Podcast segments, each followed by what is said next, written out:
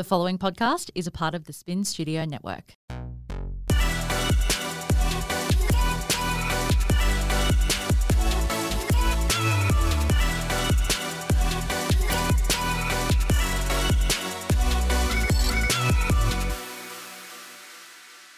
You're tuning in to Flawed and Fabulous. I'm Ash, and I like to think we're all flawed, but we're also fucking fabulous.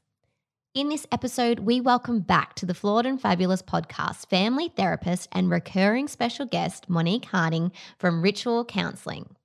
Today, we are discussing all things parenting from child behaviors, labeling kids, juggling personalities, blending families, and different parenting styles. Alongside my reason for the podcast to raise awareness and normalize grief, trauma, and loss, I am also extremely passionate about mental health and sharing my own experiences in therapy and encouraging others to speak to a professional when you need extra support in your life. For all those new to the podcast, Monique has been a very valued woman within our family the past three years as our family therapist. At some stage, one or all of us have been in therapy navigating our lives after heartbreak and change. It has been a highlight of mine to share her knowledge and takeaways with my listeners. I'm so excited for all the mamas listening to connect over this episode. A few weeks back, when I voiced some pressures I was feeling with my little people, my DMs lit up with so much encouragement and, oh, mama, I feel you messages, that it was a complete no brainer to get Monique back on the potty to chat these feelings out. So get ready to take a big, deep sigh of relief and say, hey, I am doing a great job. And most importantly, I hope you feel that we are in this I don't know what I am doing motherhood journey together. Now, let's get started with today's episode and welcome Monique to the Flawed and Fabulous podcast. Welcome back, Monique Harding. Hi, Monique. Hey, Ash. Thanks for having me again. Can you tell the listeners a little bit about yourself? Yeah, of course. My name's Monique Harding. I am a therapist and clinical family therapist. I've got a practice based in Burleigh Heads, and I guess I specialize in all things relationships. So, whether that's your intimate relationships, your family of origin, or parenting. Mm-hmm. And in the past, Monique, a bit of context has been our family therapist assisting us with our blending of our family. And like every other episode, we have Miss Courtney with us too. I'm here. Hello. Hello. um, so, just like every episode, Monique has shuffled her angel cards. She has dealt one out. Please turn over and read us your card. Okay. Ooh, perfect timing. Now is the perfect moment for you to act on your inspirations. The doors are open while you walk through them with us by your side. Don't delay or procrastinate, as all of the ingredients are ripe for your success. Everything and everyone is on your side, supporting your positive outcome. Hmm. This card means that you need to take certain steps before your prayer can be can be fully answered. The angels say that now is the perfect time to act. They will guide you along the way. Sometimes it's not so important how we approach the situation, but we put energy, action, and intention into manifesting what we desire. Once we take the first step in the direction of our desired outcome, the universe then gives us additional help.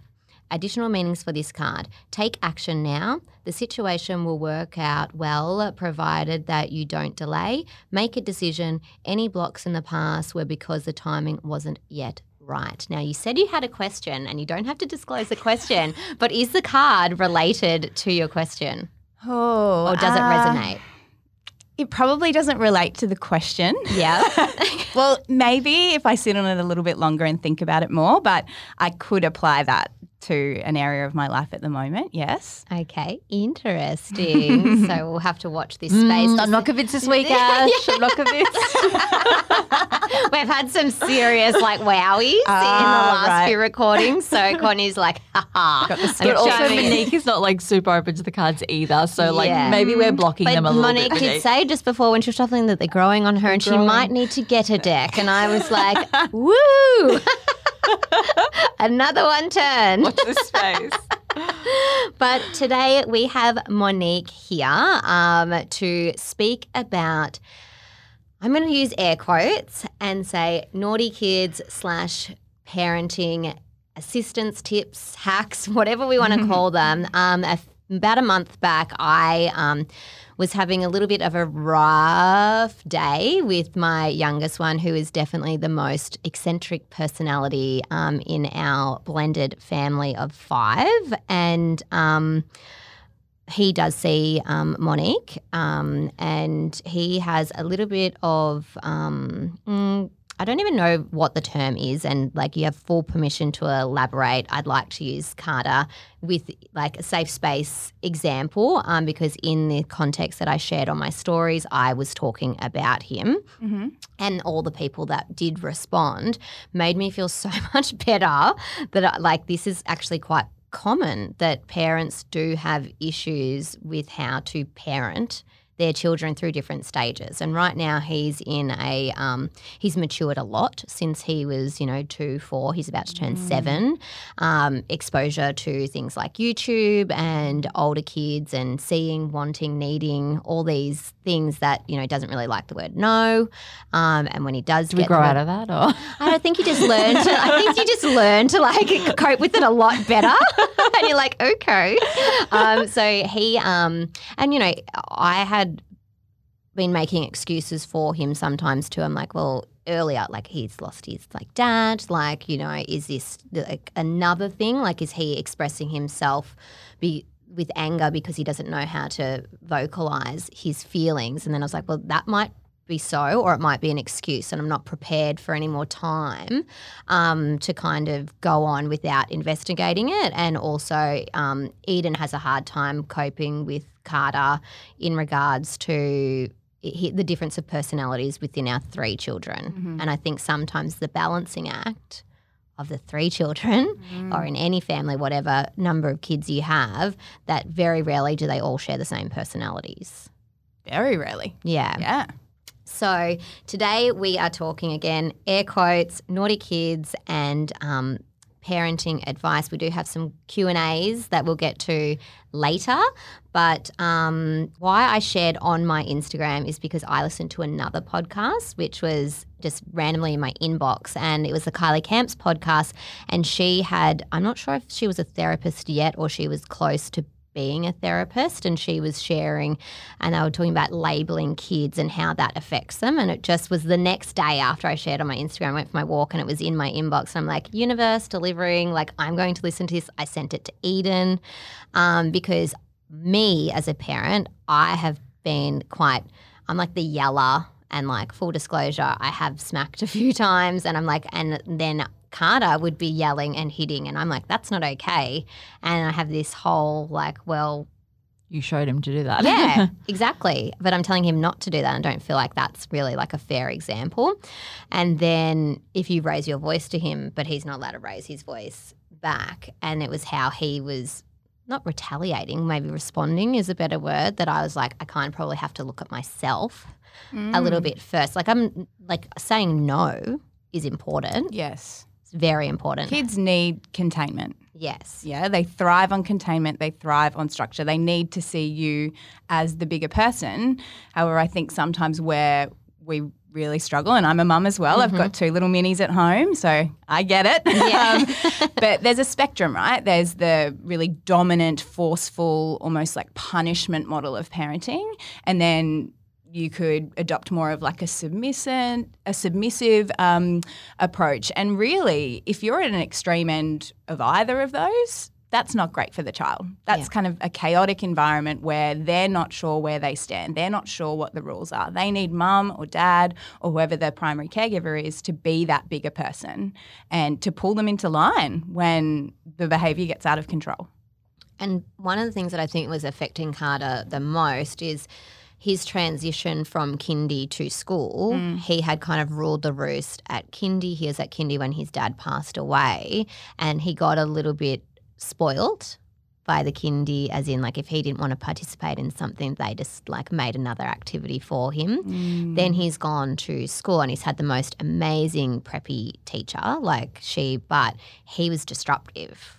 Like he wasn't used to having to follow suit and sit on the mat and not get up and go and play with the toys. And, you know, she did the most incredible job with him. But unfortunately, he was not following the rules and he was getting in trouble and he started to get labeled the naughty kids by other kids and parents. Mm-hmm. And that's when it really started to like break my heart because he would then call himself naughty. Yes. And he would take that on, well, this is just me. I'm just naughty. So I may as well, if everyone's going to call me naughty, I may Mm. as well be naughty. Or I don't even know what his logic is in his Mm-hmm. little brain, like trying to figure it out.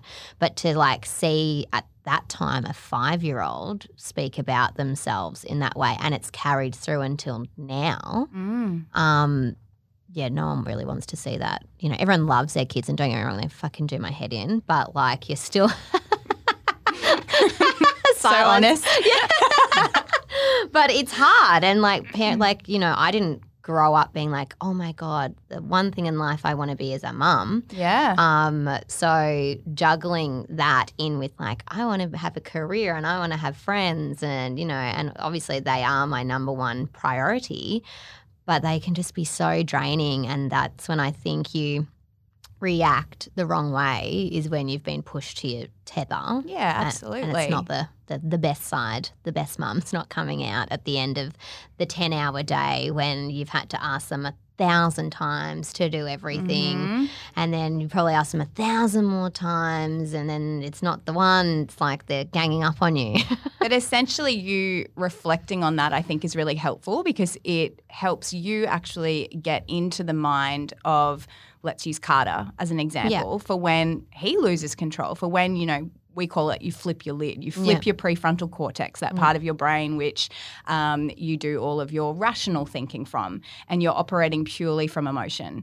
If we're screaming at our kids, if we're um, getting to that really naggy kind of mothering place where we're asking over and over and over again, there's actually not a lot, lot of logic behind that, is there? It's mm-hmm. like, well, I've already tried this 10 times. Why am I doing it the 11th or 12th time? We're in a reactive place ourselves. And I guess what I've come to know from experience is I don't know about your kids, Ash, but my kids don't really like being parented by another kid. And No. I'm essentially a kid when I'm in that state. So my job as a parent is to step outside of that, kind of reality check myself a bit. You know, I'm raising little humans here, I'm not managing an inconvenience. yeah. Um, and really soothe myself so that I can show up and get on their level and connect with them in order to be able to redirect and take them to where I need them to go or redirect their behavior to a better option. And what does that look like getting on their level? Yeah, well, there's a I can't think of his name. Um, the the psychologist. I'm always terrible at like theories and where it comes from, but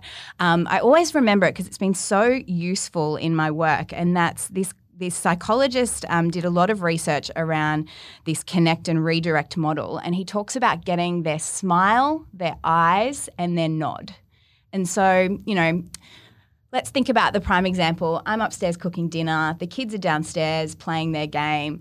Um, long day at work, and I'm yelling out, Dinner! Like, when in the history of ever has that worked? Dinner, get up here now. Come on, it's dinner. I said dinner. Dinner, come on. Like, Don't you ring the bell? You've got five minutes. Or it's off the, it's off the table. It doesn't work. no. Uh, if I took an extra literally 60 seconds, walked myself downstairs, they're sitting there, I don't know, playing on their iPads. Oh my goodness, you're playing that reading eggs game again? That looks so fun. Wow, you're up to the letter G now. You have made so much progress since yesterday.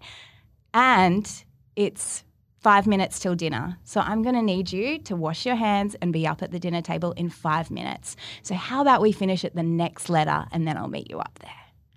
Are we supposed to say that? Wow, that seems like a lot of work, doesn't it? Jesus. I'm still thinking dinner. Sounds really good. But it's choose your hard, Yeah. right? Like both Yeah. are hard. It makes me feel so bad that I'm screaming at dinner. I'm like, wow, that is great mess you've made downstairs. If you could just kindly pack it up and get us One it. less mess in five minutes. But essentially, it's this disconnect between worlds, isn't it? Like your world is get up to dinner in five minutes. Their world is I'm having so much fun playing Yeah. this game. I couldn't care less about dinner. I'm not really hungry. Yeah. So we need to enter their world before we can ever expect them to enter ours. Yeah. And I do totally agree with that. And as I said earlier, since I've started to contain myself mm. and I'm probably in all honesty I'm only directing it at Carter at this point because I don't have immense a lot of energy to like disperse it. Mm. But like he was the one that was kind of being the most disruptive in Yes. regards to like following suit. So since I have stopped yelling at him asked Eden Eden doesn't yell. Eden just like got a foghorn voice. So like a normal like level sounds like a yell for him. But it's not like aggressive. It's just like loud Right. so I'm like, could you turn it down a level and try and like speak like I do, but hmm. like not mimic me, but like the the noise, the level. And is this more just when you know you're trying to get him to do something, In or is this more yeah. discipline? It, it, kind of both. Yeah, okay. Like I d- don't want to be going from like zero to a 100 Mm-hmm. That now I'm, and I guess it's also age too. He's turn- about to turn seven. That I've started with the. Do you think that you're making a good choice? And I don't Mm. know if that's right or wrong. and then I would say, there's the option to um, chuck the get upset the way that you're getting upset now, or you can understand why you can't have the treat before dinner and you can eat dinner and then you're going to end up with the treat anyway. Which one do you think like Mm-hmm. sounds better? And forgive me, the wording could be like completely wrong, but I've been trying to put it back on him to make a choice Yeah. rather than telling him he has to do something. I give Mm-hmm. him two circumstances that if you continue like this, you're not going to get a treat, but if you do the steps Mm-hmm. of whether it's what you I don't really make them wash their hands, but I guess I'll add that to the list. I'm like, well, Just an example. I was like, that is, I'm like, this is a lot. but you know, wash your hands, be be at the dinner table, like when I ask, and don't be going to the Easter egg drawer and trying to sneak in an egg. But when dinner's like on the table, like, don't do that. Mm-hmm. I feel like the draw needs to be a bit higher. Ash, I'm just putting it out there. It's like really an easy level for them to sneak things. Because like I'm not very tall myself, we have a stool in the kitchen, so everything is pretty much accessible. They've even oh started using the microwave now. oh my god, you need like a, a safe for treats. yeah, but yeah. So it since I've been doing that, he has actually it's reduced because hmm. he's had two options. Yes. And he gets to think about it a little bit and be like, maybe I was about to flip out Yeah. for no reason. Yeah. with someone like Carter, it sounds like really benefits from having that contained choice. Yeah. And you can be so strategic with that, can't you? Even like parenting adolescents, something I often talk with some of the clients I work with in the clinic is around um, when you are offering a consequence, give them choice around the consequence. Yeah. So if, I don't know, they've yeah, snuck out at night or something. Um, and it might be that, you know, your initial instinct is to come in really hard, like a month's grounding or something like that. Um, you might say to them, okay, like I think it would be beneficial for you to have some time at home for a little while. Um, how long do you think would be fair? So it's almost so that next it. level, but they will they will mo- more often than not come back with more time than Oh. perhaps what you were actually thinking. Wow. Which is interesting because Yeah. then and then I guess that also teaches, you know, trust in the relationship too. Yeah. And that's appropriate for that next level. Like Yeah. it's a bit different with children more around our kids' age. They need more of that. Mm-hmm. And just for the listeners, eh, the, the the age span, so that you would say, because like my my boys range from six to nearly 9 Mm-hmm. and your kids' age range is Mine are second child. He's nearly two. yeah. Uh, and you work full time. This is a thing. he's like two in June, Yeah. and um, my little girl is four. four. And so the example that you just gave, um, what um, Mm-hmm. What what age are you thinking implementing High school. High school. Yeah, so that's more of your adolescence. Like Yeah. if we're working with the younger ones, even um, with the littlies who are preschool, Mm-hmm. say your example of giving the choices, that would be too much for my little girl. Right, You know, yeah. she's uh, overwhelmed with emotion in the, the moment. So she Mm-hmm. Yeah. Mm-hmm. really needs me to enter her world, help story that emotion for her, help soothe her, Mm-hmm. and really then direct where we're going to go with this. Can you elaborate on story that emotion for Yeah, her? this is the biggest thing that um, I find parents really struggle with. Mm-hmm. Um, and to be honest, when I was doing my therapy training, I f- kind of found quite unnatural because it wasn't the way that I was parented.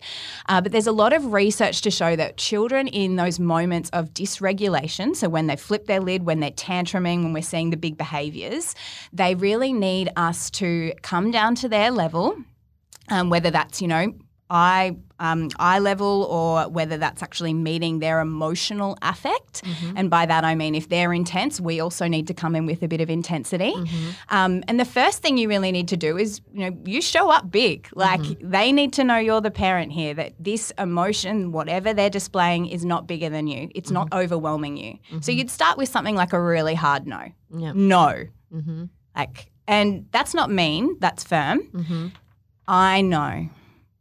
You're really frustrated that you didn't get that toy. And I can see that. You're throwing your arms everywhere, all around, hoping that mummy changes her mind. And nothing's going to happen today until we actually come up with a plan together of how we can get out of the house. And so it's almost like using your voice to soothe, right? You could see then mm-hmm. I changed my Yeah. pacing, I changed my volume, I might have been moving down, I might have been standing up, then coming down to their level. I might have used some physical touch. Um, if there's sibling stuff going on, as well. That's a, a, a really common um, c- complaint that, and and perhaps this is also something that you've experienced as well with um with with Carter Ash because the big behaviors when they get labeled as naughty, one thing that often results from that is that they don't get the soothing. Mm. So then that child misses out on actually all of the skills that they need for emotional regulation. They can't name their emotions. They don't know what's going on internally. And it's just a perpetuating cycle then, because then, of mm-hmm. course, that's just going to get worse and worse as they grow up. Yeah. Because if he's hit Ryder or if he's hit Easton, then your natural response as a human being is to kind of go to the hurt child, to go to the one that's, you know, in pain. Um, but both of those children are needing soothing in that moment. Mm. Just because we've got one externalizing behavior, to me, better out than in. Yeah. Like at least he's processing it, he's Yep. throwing it out there for you to do something Mm-hmm. with. Um, And now I've kind of like in our because Monique is like still our family therapist, but I don't have sessions with Monique anymore because we have worked together now outside through the podcast and events, and I'd like to continue working with her. Um, but as the family, she stayed on. That was a choice that both Eden, Monique, and I made. Um, we've come so far in sharing our stories. The boys love her, um, and it's one of the things that the, difference in the children, and you know that our family too, that um, you know. The other day when Carter was at his session and I was leaving, she's, we had a little chat that we do at the end of every session, and she's like, "Like, where's Ryder when all this stuff goes on?" And I'm like, "No, no, Ryder just has a different area of mm. issues. Like, Ryder has like speech therapy and occupational mm. therapy, but like when it comes to like behavior or something, he might be frustrating because like he can't mentally process what he's doing sometimes and just needs that extra like guidance in that. But very rarely does he say like no or anything like that. And then we have Easton, who's very sensitive and he's still emotional, but he isn't um, like show like not doesn't not show his emotion. He's just not like outrageously emotional in like what like Not loud emotional. loud emotional. He's like internal like he's in- more of an in, internalizer. internalizer. Yeah. And then so then you have Carter, who is like very external. Mm. And when you then look at it on paper like that, you're like, oh my God, the loud kid, like so annoying, like shut up. Like, you know, he's the problem. Like Mm-hmm. he's on but then it like trickles on that yes, Ryder can be super annoying. And then sometimes for me, because I'm used to externalize, I sometimes don't know how to relate to like the sensitivity or the internalizing or the maybe even like not saying that there is anxiety there. Like I know that that word gets thrown around a lot, um, but I'm just putting it in that there would be like some sort of like fear or people pleasing or doesn't doesn't like getting in trouble where Carter could give zero fucks if he's in trouble. Like, Yeah. you know, so they're so different that one will be in tears with the thought of getting in trouble Mm-hmm. and the other one just couldn't care less if they're in trouble. So parenting three different children with Mm. the one technique just like baffles me. Well, they're going to need completely different things in Yeah. the moment, aren't they? Yeah. And they're going to show that they're emotional world is out of control in a completely different way. One child you might have sitting in the corner in tears, and you might have the other one like kicking your your door down. Yeah. Standard. Sounds familiar. they both need your attention, your love, that storying that I'm talking Yeah. about in order to make sense, in order for their right and their left brain to get back together, to link back Yeah. together, to integrate. Because we often treat kids like they're mini adults. Mm-hmm. And that couldn't be further from the truth. The brain does not stop developing until 18 for females and 25 for males. Wow. Sounds about right. Yeah. Some people dating children out there. It's a long way to If you said go. 45, I would have also believed you, to be honest. Same. but and that's that's the thing. The externalizer is going to get yelled at, and the internalizer Yeah. is going to get the cuddles. And that's where I've been trying to like Mm-hmm. say that it isn't fair as an adult. We have to separate that the externalizer is driving us crazy, Mm-hmm. and we have to like be able to react a different way. Yeah. Not fight fire with fire Yes, exactly. go in there and try and put that fire out and get on their level, like you were saying. And look, mm. sometimes it's really hard when mm. it's been carrying on for like 45 minutes and you're at your wits' end. But then that's like the odd occasion mm. now. And often the externalize, if, if you're trying to change that narrative, if they've been given that, you know, naughty identity, sometimes a little, you know, trick that can be really helpful is just for you to, as a parent, to take on, um, to, I guess, take on the authority in the moment or take on the decision making in the moment. So rather than it being, you're doing this or you need to stop kicking, mm-hmm. then it could be that you grab him in a mm-hmm. loving way. Um, and I'm not going to allow you to keep kicking your brother. Yeah. I'm not going to allow you to show your anger in this way. Mm-hmm. Come with me into the other room.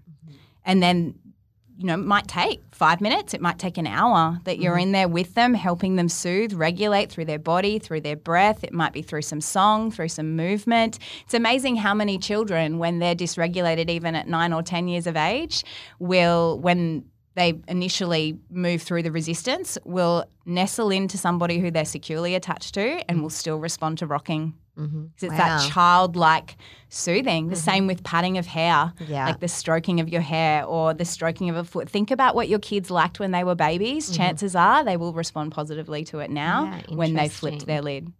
Yeah, mm. Well, that's really interesting. Actually, my my best girlfriend, she rocks her kids so mm-hmm. much. I can imagine her now, like fifteen year old in her rocking chair, like it's trying to calm down. I didn't let anyone rock or pat at the kids when they were little, which probably doesn't oh. surprise you, Monique. I spent so many days on that exercise ball, just bouncing those kids to sleep. Can't even look at it now without getting triggered. PTSD. No, but I was like, yeah, don't pat them. They don't need patting. They're fine.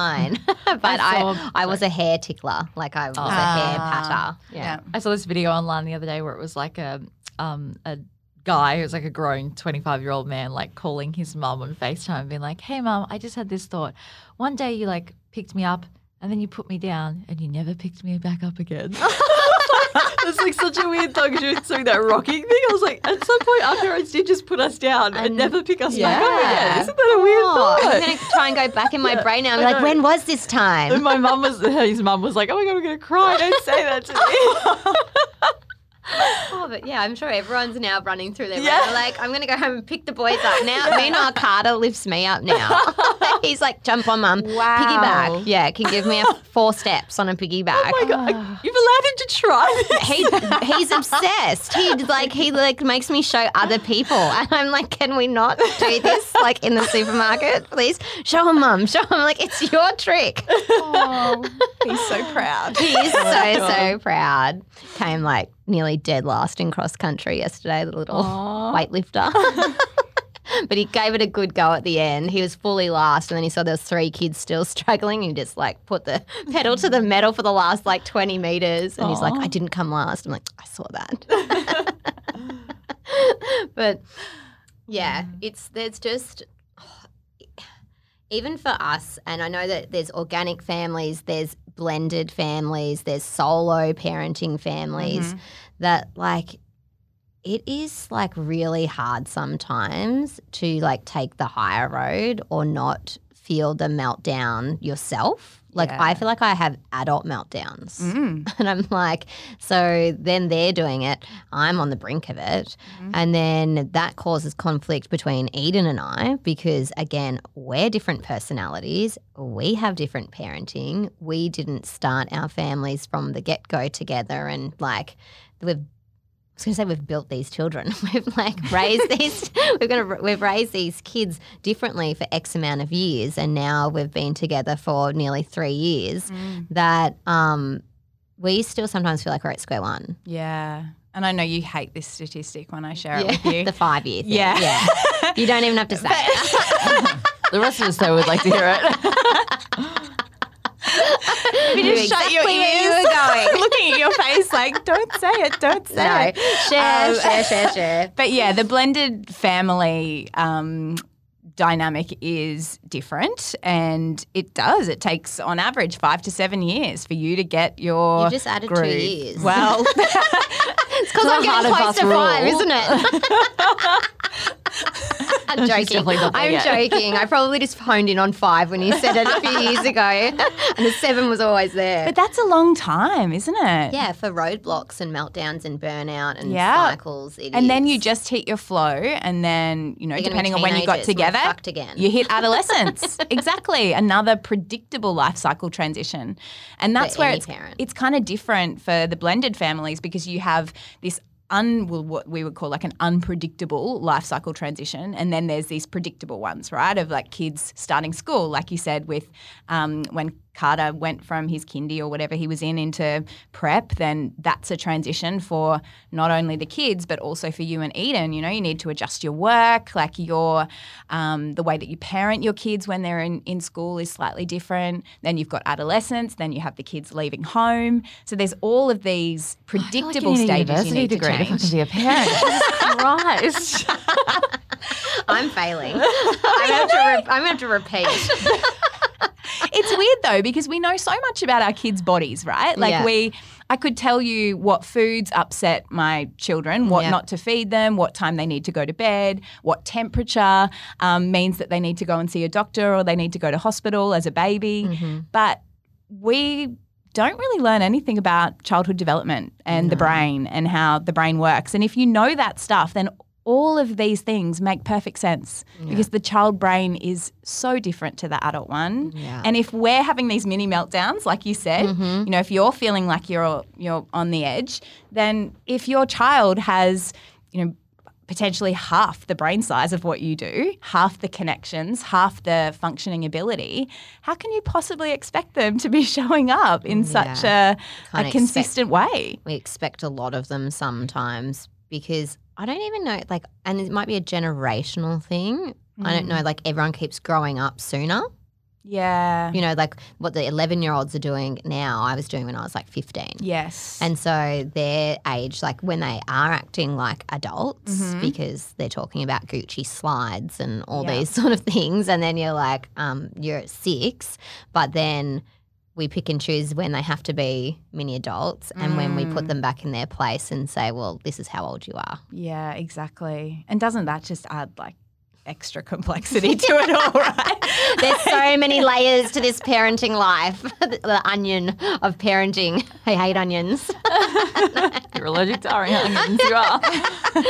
but yeah, and then the the amount of people that also don't share about their children's behaviors. I think it's because it- you think you're a failure, and so you don't want to be sharing like my kid's a brat or a naughty Yeah. kid, air quotes, um, like because it makes it look like you're a failure. I would assume I had no, a child. No, but it's it does come back to you because like that's probably one of the most like distressing things is that I didn't want people to think that at home Carter just does whatever the fuck he wants because I'm actually very strict. yeah. and I'm very firm on like what I expect from the kids. Um, and then you you're right. Like I was like, these parents are going to think that I don't care that he's coming in, and he, sometimes he would kick a door, like kick it wide open at school and walk out of the classroom and just march out.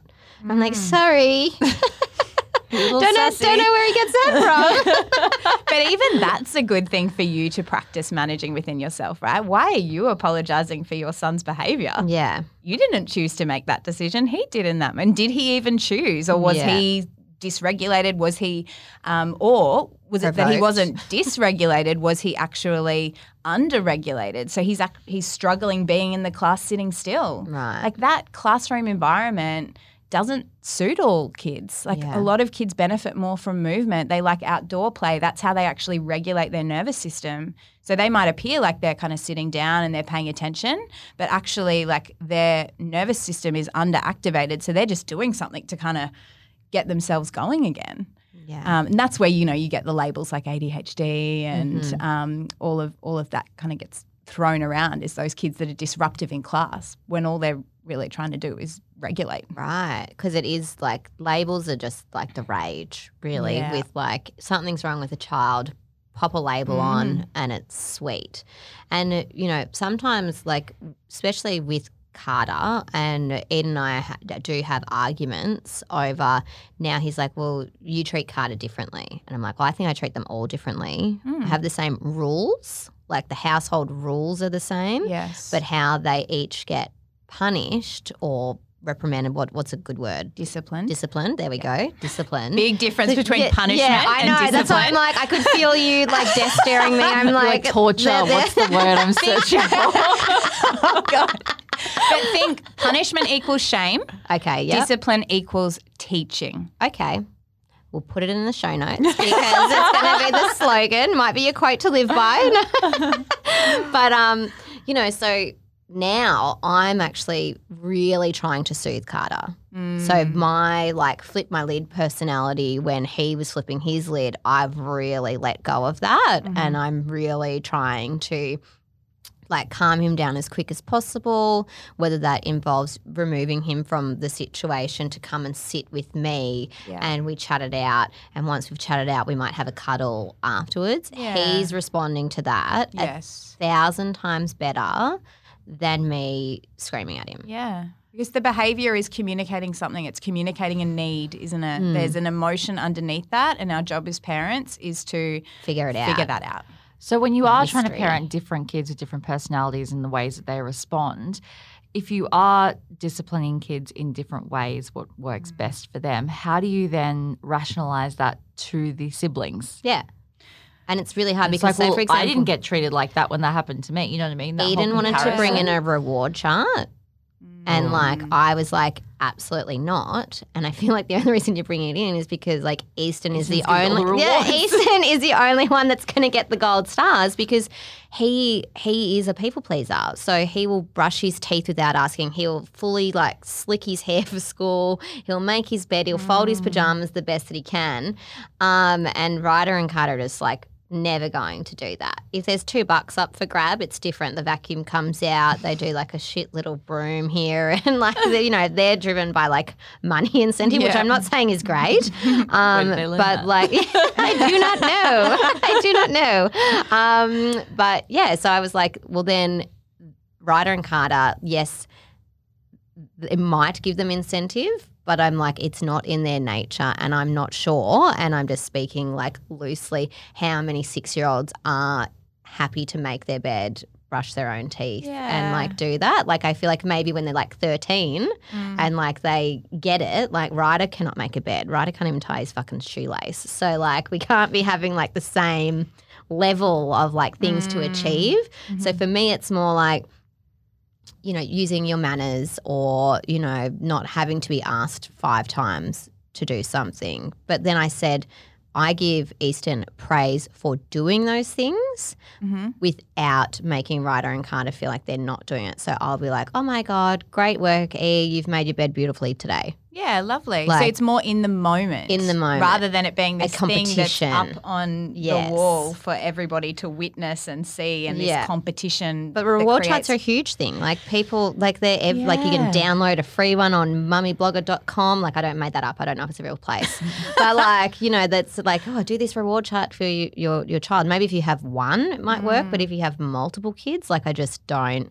If again, it's a like that, shame. You yeah, like that the one that's always coming last, like how are they going to get to the front and get the mm. prize or whatever it is at the end if it's just not in their own Comparison is always something that even like now thief of all joy comparison? like comparison to your sibling all the time is like a really big thing Mm-hmm. and it's something I've had to work through that I'm constantly comparing myself to all of Sam's skills because we've obviously worked together Mm-hmm.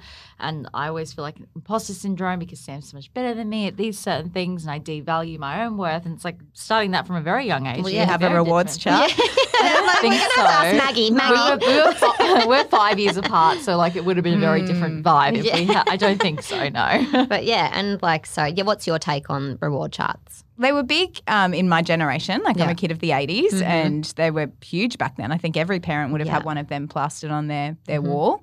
Um, depending, I think the age gap is a good point, Courtney. Like that probably would deter some some families. However, there's they work for certain kids.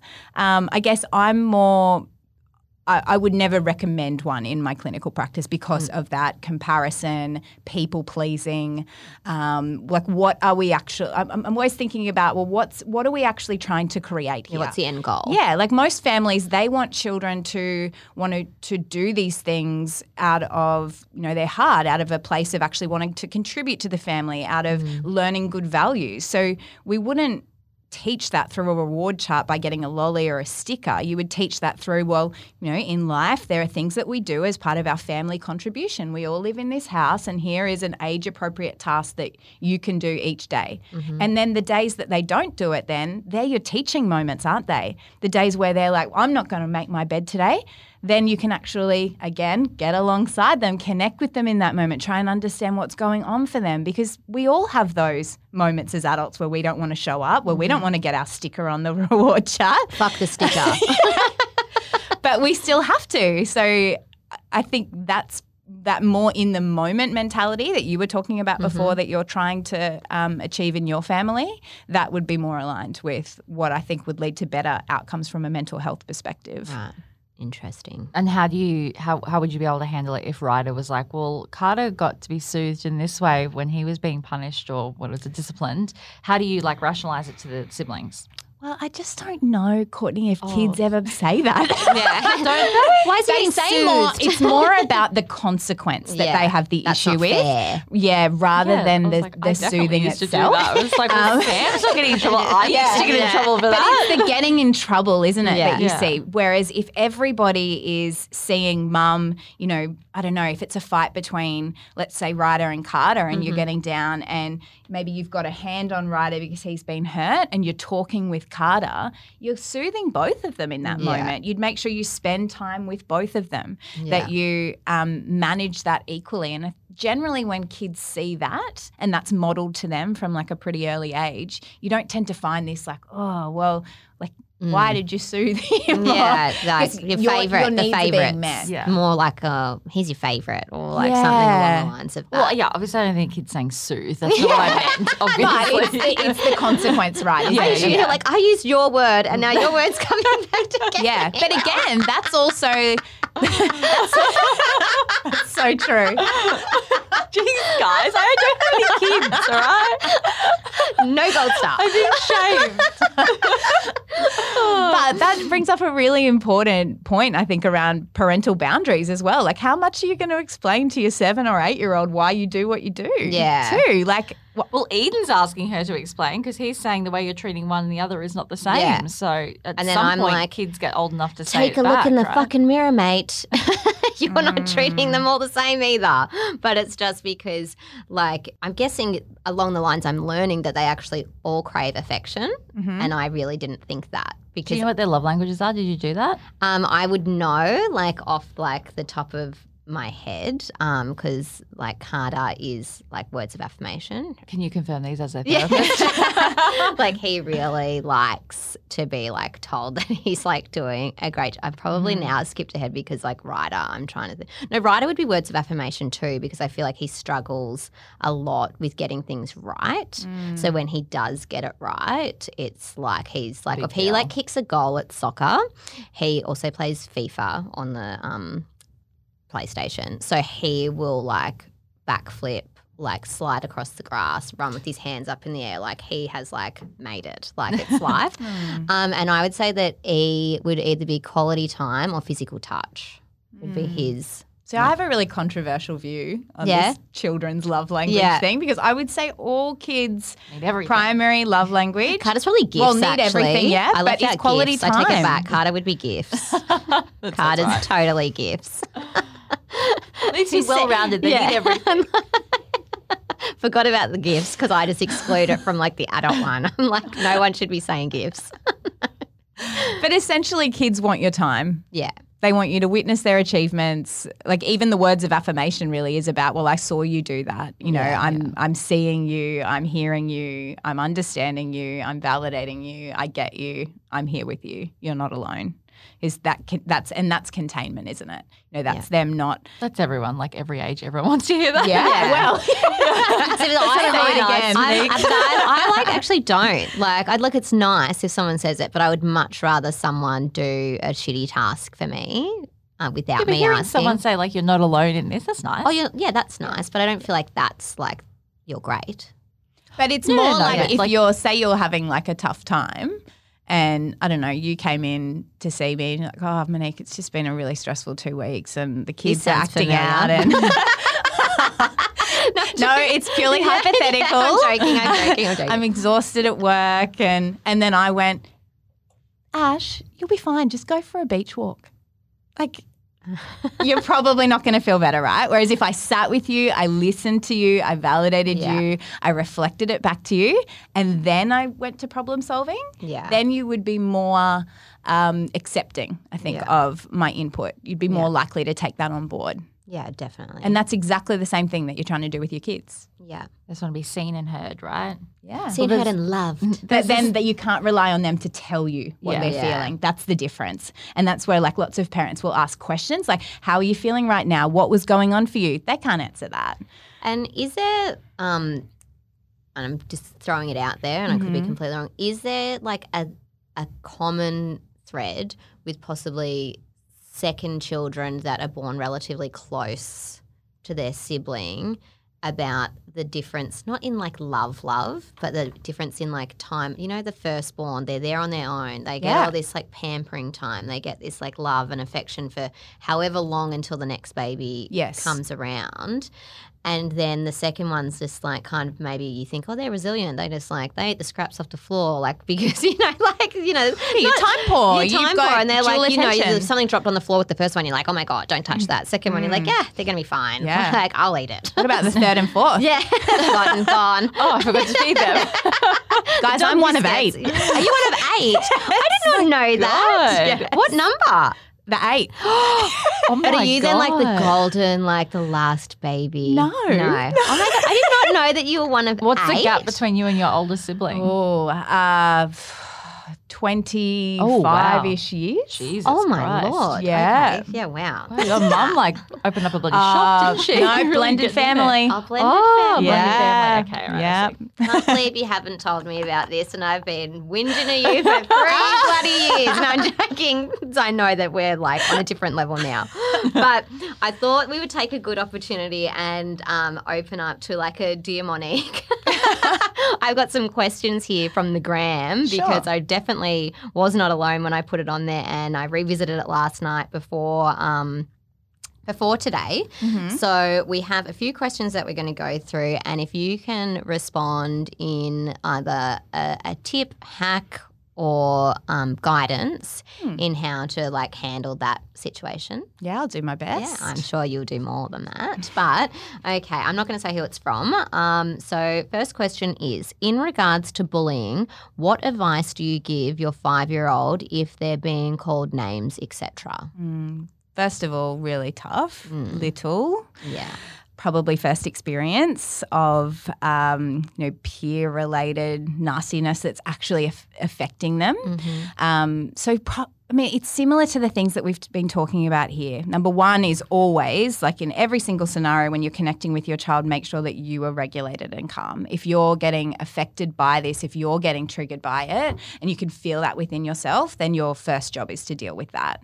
Then sit with them under. try and understand it more. How is this affecting them? Where is this coming from? Often they're not that there's like a reason that they're Yeah. being called names, but There's a- normally there's there's, a- some stuff there's a going on. situation. Yeah. Yeah. So sometimes helping them, you need to get inside their mind in order to help them get inside the other child's mind, though. So first of all, understand where it's and do coming you think the school, like whether you're allowed to comment on this or not? Because I had a friend whose daughter got bullied via TikTok Mm. and really bad stuff for like a 10 year old to be saying to like a nine year old. Awful. And when the mum went to the school, hmm um, they were like, this didn't, ha-. they was both at the same school, Yeah. but the school was like, it didn't happen on school property. Yeah. And then this girl was on TikTok, like you know how they have all the the initial letters like that mean words, Mm. and she was like writing like I'm going to kill myself and like all this sort of stuff, and the school literally did nothing. Wow.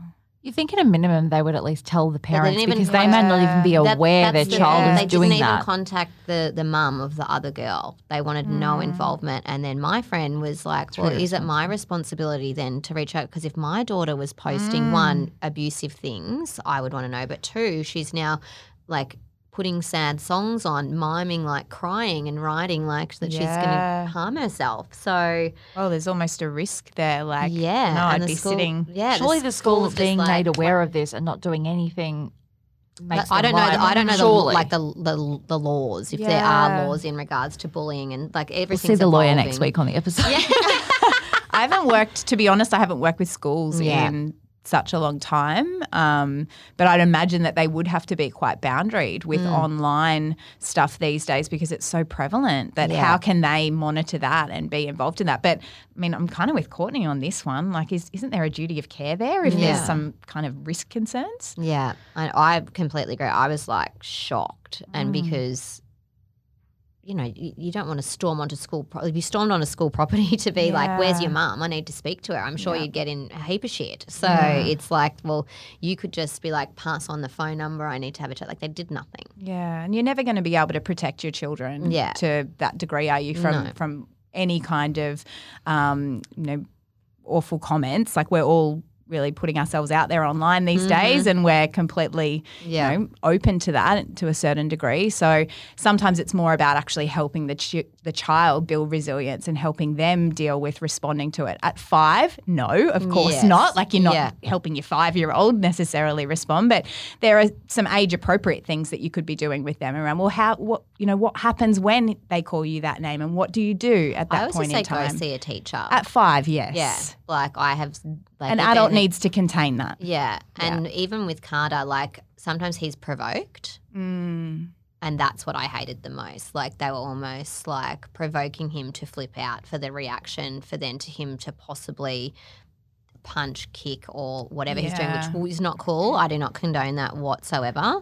Um, but again, his little brain, like Mm. processing everything, and then they would laugh and pick on him, and then they'd go job on him.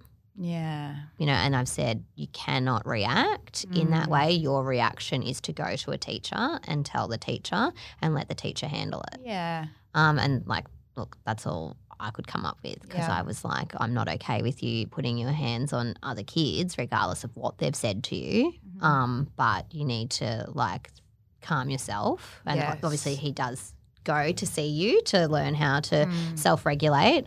Um, but yeah, it's tough when they come home and be like, you know, and his teacher this year is amazing too. So Mm. she's like, you know, I know when it's happening. Yeah. And you'd be and monitoring jump that, on wouldn't him. you? Yeah, I don't jump on him straight away, kind of like nut it out Mm. and go. And then she's like, no, don't need to follow this up. Yeah. Like he was kind of just not protecting himself, but defending himself. Yeah. Yeah. Teachers are pretty good at being extra curious. Yeah, they are little PIs. Yeah. Um, next question is smacking bad. I thought we can get two different schools of thought here. There is no research study I have ever come across that has demonstrated that smacking leads to anything good. Yeah. You know, any higher levels of emotional well-being, mental well-being. I guess um one thing that I would comment on that is the that a lot of parents rationalize it in terms of how they were raised. Yeah, You I know, was legit in my brain saying, I Yeah. got smacked. I I'm was okay. smacked, I'm okay. Well, you just are as you are, to be honest. Yeah. Your mind develops as a child based on the environment in which you're raised in. And then as an adult, you parent from that mind. So we don't actually know if who could you have been if you weren't smacked. Yeah. Who knows? Yeah. Like, um, but if there's no research to show that it actually works, Is that the goal? Are you saying the president? You're saying like Donald Trump is better than you? It just came out. It just came out. Just don't think that that's the bar you want to be saying. Is it? Not of that country. of what country? no, just don't put me on the spot, all right? It just came out.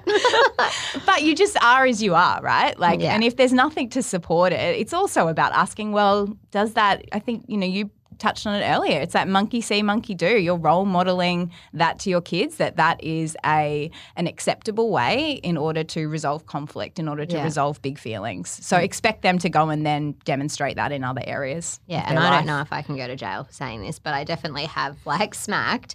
But the only thing that actually got through to me in like holding back from that initial reaction to just Mm. like you know, and I'm when I say smack, I'm not talking about like I've like punched in the face. Not saying that's any better, but like that is not that is not what is happening. It's that initial I don't reaction. think anyone's thinking smacking is Well, like, punching in no, the face. No, but like I'm sure there is different. There is Well, with a wooden spoon, or is it yeah, just a- I've Yeah, never, yeah, okay. I've never, and I've I've had a few wooden spoons like in the past, like my parents like banging them on the counter. My brother got hit with a wooden spoon. I didn't, but um, you know, and it was like a reactive thing. Sometimes after I did, I was like. "Fuck, I feel Yeah. so bad. Like, and then I'm like, "Do you want an ice cream?"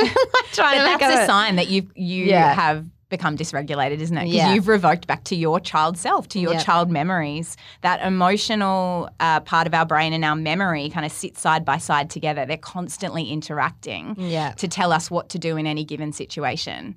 I walked in here today and I sat on the chair. I didn't go to sit on the table or climb the walls. Yeah. I sat on the chair because I saw a chair and my memory part of my brain said that's where you sit in these kind of settings. Yeah. The same thing happens. High emotion, you revoke back to, well, what was what's a memory that I have of a similar situation? Right. And the only well, most of us, the only parenting experience we have prior to becoming a parent is that of being a child that was parented. So we revoke back to that. Yeah, monkey see, monkey do. Yeah. Um, next up is my, and this isn't me sending this in. Um, my seven year old boy is not a naughty kid. He's got spunk, but he just won't listen. Help. Tips. And I feel like we have touched on this already about getting on their level and the eye contact or maybe touch. Yeah. Um, but I'll let you elaborate. Yeah, so the the only thing I would add that we haven't covered off around that already would be, um, and this is where, and look, I'm not saying that with this particular person that's written in, this is the case, but sometimes when we call our kids like they're spunky or um, yeah, she's so sassy or she's fierce, sometimes that can also go to the extreme as well. It's almost Okay. like positive parenting too far. So then we start to accept behaviors that actually aren't okay because it's like, oh, well, she's just got lots of spunk rather Yeah. than actually taking that approach of, I'm not going to let you do this. That's not okay. Yeah. Um, and then with that as well, just getting them to listen, I'd be saying, you know, that little tip I gave before smile, eyes, nod. Yeah. Get down with them, get the eyes, get the eye gaze happening, get their smile, make a joke, like Yeah. meet them where they're at, and then give the information. And I, I guess how do you sometimes even like a parenting tip, and it is one of the questions, how do you control yourself first before reacting? Yeah. You know, in that heat of that moment, like this all sounds like great advice, but Yeah. like the practicality of when you're in it Yes. and you're at the end of your tether, like what is a, a parenting tip to be like, Mm. okay, I need to deal with this problem. Mm-hmm. I've got about 30 seconds before I'm going to erupt, explode, or react Yeah. what can I quickly do for myself? Yeah. Well, sometimes it's about you removing yourself, Mm, right? Like yeah. you going, i'm need a timeout. Mummy needs a moment. yeah. But that's actually that's role modeling regulation skills. That's you saying, Mummy's overwhelmed. Yeah. M- Mummy's about to yell.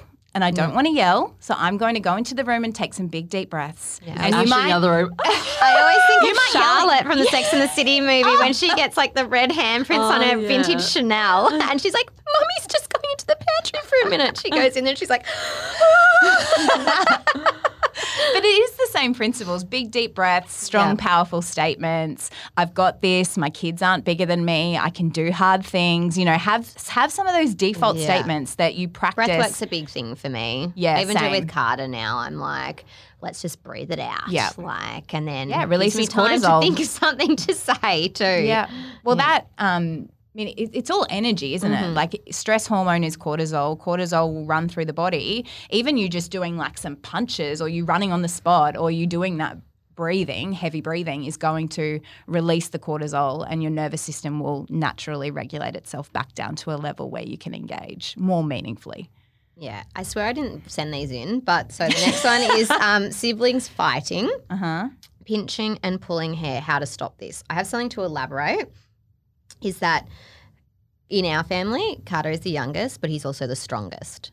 So he might not hit first, but he will hit back, and then that child ends up in tears, whether it's Ryder or Easton. They end up being the one that looks like they've been like annihilated, um, but they he did not start it. Yeah. And then it's what you said before. You've got one crying, trying to soothe them. You're holding the other one. Yeah. But then kind of like, well, just because their stupid punch didn't hurt me, Mm-hmm. like I'm in trouble. and I'm like, okay, I agree with you, but I don't know what to do right now because like that one's crying. And children are learning relationships, and the most intensive relationship school you will ever go to is your family of origin, specifically with your siblings. yeah. Like, there's comparison, there's conflict, um, there's so many different relational concepts that these kids are, are trying to navigate with their underdeveloped brains. Um, Yeah. So even you could be responding 90% of the time in this really positive, conscious parenting way, and your kids will still fight. Yeah. they will still bicker. There will be mm-hmm. rivalry. There will be competitiveness. Mm-hmm. That's innate within us as human beings. Um, I guess, you know, still it's the same principles of you actually being with both of the kids, not just one of them. And also what you touched on, Ash, around having those clear family rules. So mm-hmm. there should be clear clear consequences around something like that if that's a rule within your family home. Um, because some of the other things we're talking about, they're a bit more situation specific. Mm-hmm. Whereas if this is a theme, mm-hmm. then I would be saying, if you're a single parent, think about this yourself. If you're parenting with somebody else, sit down, talk about how are we going to manage this mm-hmm. when it comes up and have a really clear plan because it will come up. Yeah. And we have this other weird dynamic, and I know, well, it could happen in a family of eight, but in a family of three, we have this like little fight triangle that happens sometimes. Mm. So one will not be involved in the situation, but one will hit the other one, but then the other one will defend the one that's been hit that wasn't involved. And you're just like, why are you here? why do you want to be involved in this? You're making That's it a good harder. one to story, isn't it? Because what was going on for that one that was feeling was he feeling left out? yeah. Was that the only way that he could enter in so that he felt part of the family? Yeah. You know, you and even if they they dismiss it or if they're sitting there going, oh, like all frustrated with you, just you actually narrating that for them. That's doing that right left brain integration that we were talking about before. That leads to better regulation. So these kind of incidents will happen less frequently the more you do that sort of thing. Right. And then um, the last one, which is if she if she doesn't get her own way, she fucking screams until she does.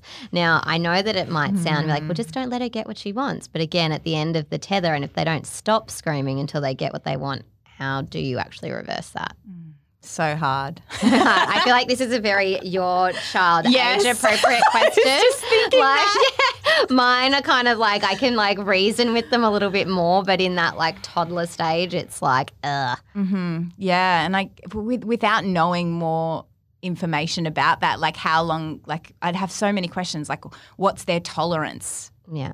level for how long they would scream before? Mm-hmm. Is it, um, you know, do you tend to uh, give in to them more when you're in, say, like social situations because of that perceived judgment that you're Mm-hmm. Yeah. getting from other people?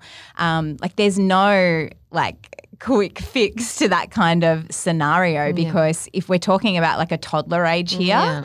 then they are so in the moment that they're they can't possibly even think about what it would be like to not get that thing. Yeah. It's like they're so obsessively zoned in on it.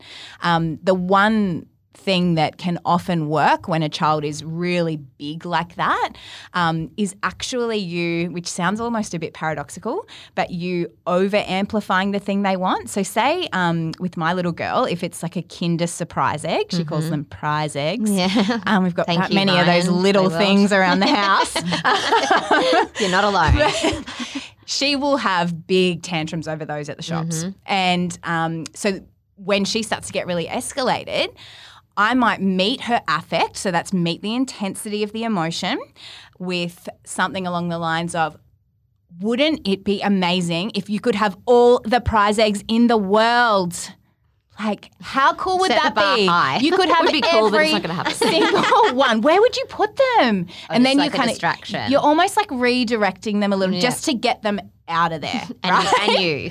Yeah. like, we need to get out of here. because I have a much higher tolerance for um, tantruming, I guess, Mm-hmm. um, or big emotion within the home than what I Oh, do out in totally. public. No so one wants to often be for me, it's more about like Mums are get out horribly safe. judgy. like everyone wants everyone, or they, oh, they look at you and like, I've been through Yes. and they can be supportive, which is great.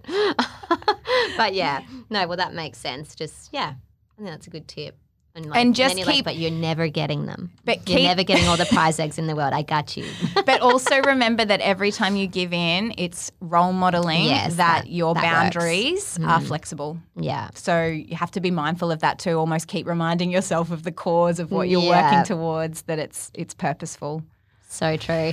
And on that note, we are going to wrap up with our final five. Oh, Um, so, Monique, what is your quote to live by? Um, I was thinking about this. So, one that I read really recently, which I liked, was the best apology is changed behavior. Can you print that Love for that. Eden? I'll be sending this one and be like, wait for the last five minutes. Because sometimes we're really good with words, but we don't integrate Action. very well. Speak louder Yeah. than words. I'm with you on that one. What is the best advice you have ever received? Oh, can I have two? Yes? Yeah. Well, one you're of a them, therapist, so your advice is going to be great. one of them really applies to today. Mm-hmm. Um, so I want to make sure I get this right. You can only be influential if you allow yourself to be influenced. hmm And the other one would be that we treat we teach people how to treat us.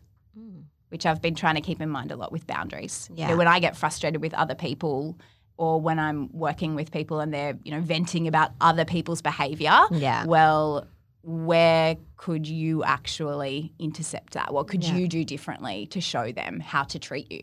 Yeah. Yeah, I like that. Um, your core value. Mm, curiosity. Oh, never had that one yet. I like it. And if you had one last meal, what would it be? Oh, one last meal. I think I said like bread and butter last time. Yeah. It's a bit boring. Still good though. I wouldn't say no. Definitely wouldn't say no. oh, maybe like That sounds like you just come off like a detox diet. I probably had it. I feel like that's what all women say when they're on Juice diets. cleanse. Bread. Yeah. I feel like maybe one of those like um, sourdoughy like donuts, Oh, yeah, like yum. the filled donuts Bread or something again, from like Paddock. fancy bread. Yeah, I'm a I'm a carb girl. Yeah. and your fave beverageino. Alcoholic or non-alcoholic? You can pick whatever your fave is. I always think alcoholic. I Um, do too. I wouldn't be a question on here if I was talking about non-alcoholic. Well, if I was on brand, I should probably say water. Uh, I don't, I don't, I don't want for you the to, I don't want you to say water. no, I love um. What have I been drinking lately? Coconut margaritas. oh yeah. Yeah. My two favorite drinks are that and water. So well done. same, same. oh, Monique, it's always a pleasure to have you on here. You are just like a wealth of knowledge and information for such a wide spread of categories. And I'm sure there are a lot of parents out there listening, or soon to be parents that are listening and going to take all of that on board. So thank you so much for giving up your time to be here today. And I know you don't want to be found at the moment because Oh, you're so no. busy. Um, but for those that loved what you said and love what you're about, where can they find you? Uh, over at Instagram's probably easiest, Mm-hmm. and it's at relatable.therapist. And we'll put that in the show notes too. Thank you, Monique. Thanks, Ash. This podcast is a part of the Spin Studio Network. To stay up to date with me, don't forget to subscribe to this podcast, leave me a review, and follow me on Instagram at With Love Ash.